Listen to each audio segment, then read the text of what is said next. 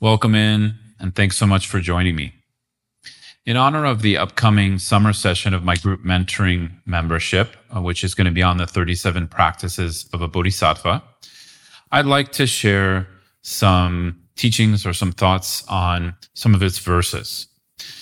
So the 37 practices of a bodhisattva is uh, a text, uh, a lojong or mind training text written by a 14th century Tibetan monk saint scholar named Togme Sangpo. And this text has been continued since then to be taught, um, to be um, commented on. We have a tradition of commentary. And for many, many uh, Tibetan Buddhist masters to offer not only their wisdom, but the experience of having practiced the meaning or the words of this particular text. So the 37 practices of a bodhisattva, this text by Togme Sangpo, is in the category of a lojong text. And lojong in Tibetan means uh, to train the mind. Uh, literally, it means mind training. Normally, when we use this term lojong, it refers to specific teachings on training uh, the mind through you know in adversity meaning when we're going through challenges when we're going through difficult experiences in our life or our meditation practice we can remember these lojong teachings to cultivate more compassion and wisdom and to be able to move through obstacles more skillfully. So these Lojong teachings are very famous in Tibetan Buddhism because they're very pragmatic. It's about the everyday. It's about how we're acting, reflecting, um, thinking in our everyday Dharma life and how we apply this to our relationships, our work, um, anything that comes up. Because all of us experience adversity in our life some more than others. But in general, we could all use more tips, more, more strategies, uh, more kinder, more compassionate, more wise approaches to working with our own adversity or struggles or challenges um, in our daily life. So this first verse uh, goes like this. Right now, you have a good boat, fully equipped and available, hard to find. To free yourself and others from the sea of samsara, day and night, constantly study, reflect, and meditate. This is the practice of a bodhisattva. So Togme Sangpo is referring to a few things here. First, he's referring to this idea in Mahayana Buddhism that this human life is incredibly precious. Sometimes we call this a perfect human rebirth or a precious human rebirth. But really what it's referring to like it says here, is this vessel we have of a physical body, uh, of a mind that can think, that can work through problems, a mind that can meditate, a mind that can reflect and be skillful on what might bring more happiness for ourselves and others, and also what can remove uh, more suffering for ourselves and others.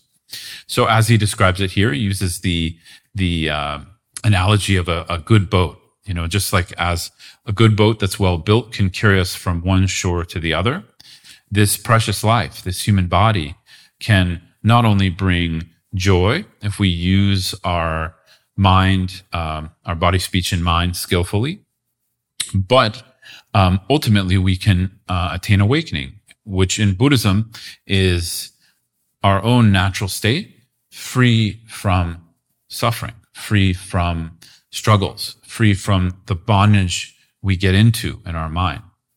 And so that's what the second part of the verse is pointing to. It's pointing to the sense that, you know, to free yourself and others from the sea of samsara day and night, constantly study, reflect, and meditate. So it's referring to this, what we call the, this, this bodhicitta wish. So this text, the 37 practices of a bodhisattva, uh, a bodhisattva is an individual who's, who's freed their mind to a certain extent. Um, they've managed to understand that their own happiness and suffering is dependent upon their mind. It's dependent upon the attitudes they take up in their mind, whether they are following their aversion, clinging, and confusion, or they are remedying those and living uh, with less, you know, living under less impact of confusion, aversion, and um, clinging. So that combined with the motivation that they're doing that so they can encounter others from a more awakened, free, compassionate space, right? And so at that point, a bodhisattva becomes a person who beams liberation for others, an example for all of us to um, see what's possible with this precious human life. And so bodhicitta, uh, directly the, the term in Sanskrit means the mind of awakening. And it refers to this mind or heart um, of this awakened space that we all have availability to. Um, we all have the potential to encounter that awakened space. Um, it's not necessarily um, immediately obvious, right? So that's why we have these paths and structures within Buddhism. So we can have a structured path to study, reflect, and meditate on. So we can bring about this awakened nature more and more. But first we have to understand what bodhicitta is. And this is a wish to be free from the bondage of what our own mind creates, right? So this is the premise in Buddhism. Again, just for some of you who, who are new to me, I never recommend accepting any of this on blind belief. These are more like questions if you're new to Buddhism to take away. So they would be questions that we would then be curious about. Hey, is that true? You know, is, is my happiness and suffering dependent upon my mind or not? That's the first question, right? That's a really important one because from that question, we can start to discover, well, if it is, you know, and again, Buddhism is saying, yes, this is you know, the foundations of the path. But like I said, we have to discover this through our own curiosity and reflection. So once we've discovered that, then we have this potential embedded in bodhicitta because then we actually have agency, right? Because it's saying if happiness and suffering come from the mind and we've established some conviction in that through reflection and curiosity, then that means we need to work with our mind, which we actually have agency over right? I don't necessarily have agency over what others do. I don't have agency over, um, you know, if someone chooses to run a stop sign or not when I'm crossing the street, right? I mean, obviously, we have systems in place in society and we need to improve systems so they are uh, more compassionate to all. That's just obvious. We'll put that out there, right? But we also have to take care of the mind because our own perception influences our own internal happiness and or pain or suffering or we can even just say mild dissatisfaction. That's all influenced by our own thoughts our own behaviors how we think of ourselves how we think of others. And so bodhicitta is embedded in once we've decided i have agency right? I know it's not going to be easy but i have agency then we can cultivate this wish for freedom because we have that agency. And we cultivate that wish that as we cultivate our path, um, we can become that light more and more for others. Now I have my particular uh, way of talking about this, which I'll share with you right now. I don't think this is novel, but I do think it's important to discuss this. That doesn't mean we have to rescue anybody, right? So this is not saying we become, uh, how do you say it? A saint in the, let's say, the, the pop culture view of what a saint is. Sort of like this. When you meet someone who's just very naturally calm, you meet someone who's just naturally um, compassionate and kind. What does that do to you? Have, have you ever been in a in a in an interaction with someone like that? I have, um, and I noticed right away I I became disarmed in that interaction. You know, if I was coming with some stress or anxiety, it actually soothed my stress and anxiety to be around that person because I didn't feel a threat from them. I felt a space of warmth. I felt a space of welcome. I felt a space of, um, again, kindness or compassion from them and also a space of humbleness, right? They, they weren't trying to do that. That was just who they genuinely were. So we could see when we enter these environments, uh, with, with other people who mirror really pro-social and awakened, or we could say compassionate behavior, we also, um, uh, through coming into contact with that, that mirror shows us what our potential is, right? And then, of course, someone who's done that to a greater degree, let's say someone who we could call a bodhisattva, um, they're able to mirror the potential of actually freedom, full freedom or awakening, which would be full freedom from our aversion, clinging, and confusion, right? That's, again, another premise of the Buddhist path that maybe if you're new to this, I would I'd recommend um, being curious about, entering into more study or reflection on rather than blindly believing it.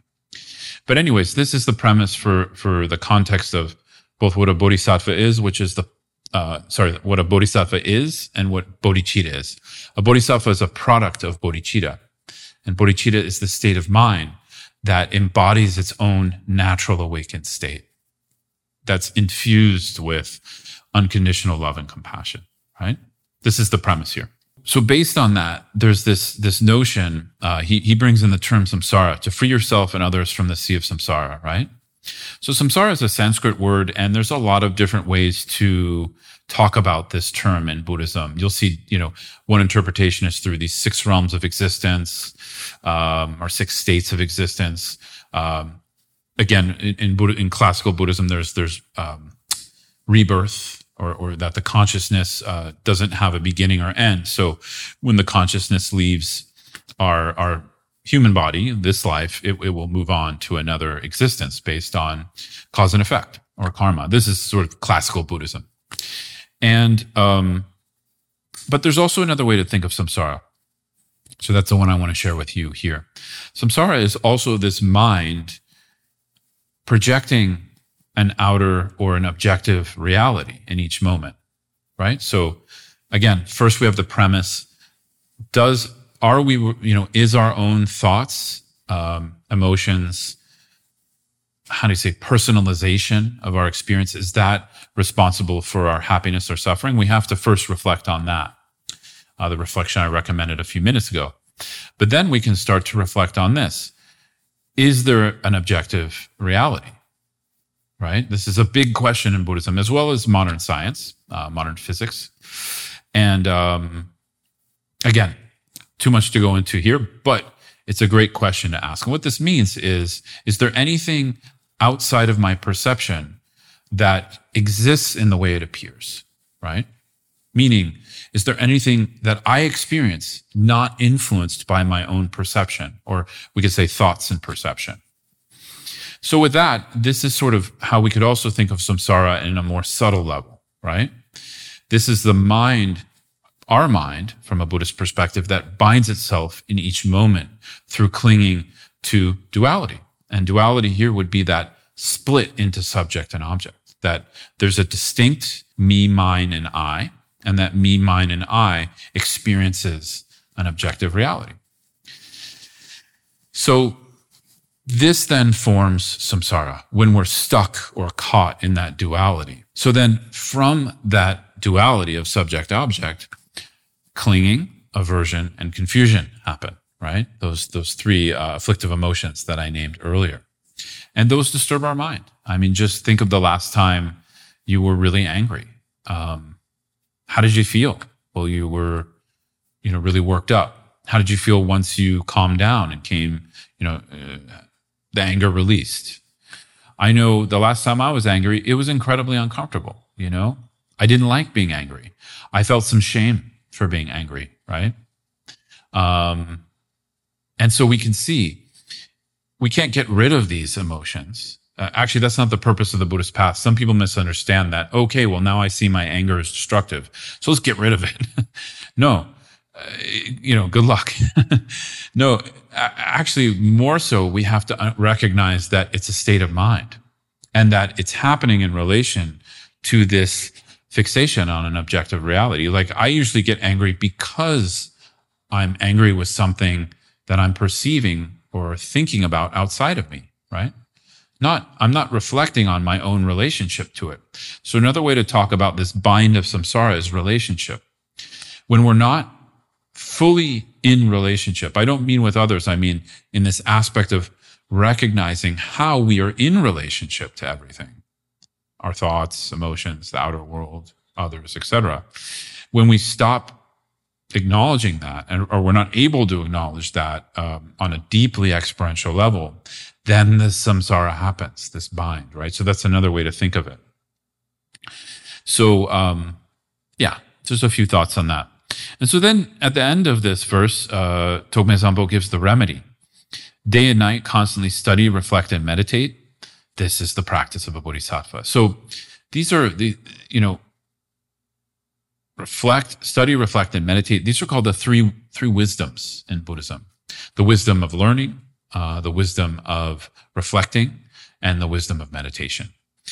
So this is kind of the how of the Buddhist path, or, or at least the Mahayana Buddhist path. This is this is how we actually transform, because moving from that split subject object duality or that disconnected, not in relationship experience, right? Meaning not able to experience the fullness of our relationship to everything. That's a, a deeply ingrained habit for most of us, myself included. And so we need a structured path to be able to shift that, to be able to erode uh, or, or shake up how we're working with that. And so the wisdom of learning would be the first step where we actually learn the Dharma. We, you know, right now that's more or less what we're doing, right? I'm sharing some ideas, you're listening and learning a little bit. That would be the, the, the first type of wisdom. We take that learning, we engage the second type of wisdom, which is the wisdom of reflection, which again, I, I acknowledged uh, at the beginning of, of this um, recording, where I recommended reflect based on curiosity not based on blind belief. So reflection has to be open. Reflection also includes healthy skepticism, right? Where we're, we're both being skeptical of maybe something we learned, but we're also using something we learned to be skeptical of our own belief. So in essence, when we reflect, we're questioning belief. Because another way to talk about the bondage of samsara, or the sea of samsara in this case, is to talk about the bondage of belief. So reflection helps to shake that up, right? And then once we've sh- shooken it and we have a little bit of an idea that, okay, maybe, maybe there's more to this experience than what I'm seeing. Uh, maybe there's more to this given reality or appearance or perception or thought than, than I experience at the moment. And then we bring that into meditation. We bring awareness and we try to cut through almost as if we have the laser of awareness in meditation. We try to cut through our uh, stuck perception, right? Because the reflection is not enough. The reflection just brings more conviction often and it shakes things up a little bit. But our habits are strong, right? Our habits of aversion, clinging, and confusion are strong. So we need something more powerful, which is the mind abiding in awareness, right? And so we typically engage in meditation through the two paths of shamatha or calm abiding practice and vipassana or insight meditation. So this is just an introduction into this verse, uh, just to share some of my ideas, how, how I've learned this verse from, both from my teachers and also through the larger Buddhist path. You're more than welcome to join me in the upcoming summer session of my group mentoring membership community, where we're going to dive deep into not only this verse, but all of the verses of this text. And more so, we're going to talk about how to practice this. Because one thing is the information, but what I found to be more challenging is, well, how do I actually put this into practice? And how do I deal with the challenges that come up while I'm putting it into practice, right? So that's what we're going to primarily focus on. So thanks so much for joining me. Uh, really appreciate uh, you taking the time to listen or watch this. And feel free to reach out if you want to know more about my group mentoring membership. You can learn more at scotttusa.com slash mentoring. And feel free to reach out anytime. I really look forward to your feedback. Thanks so much.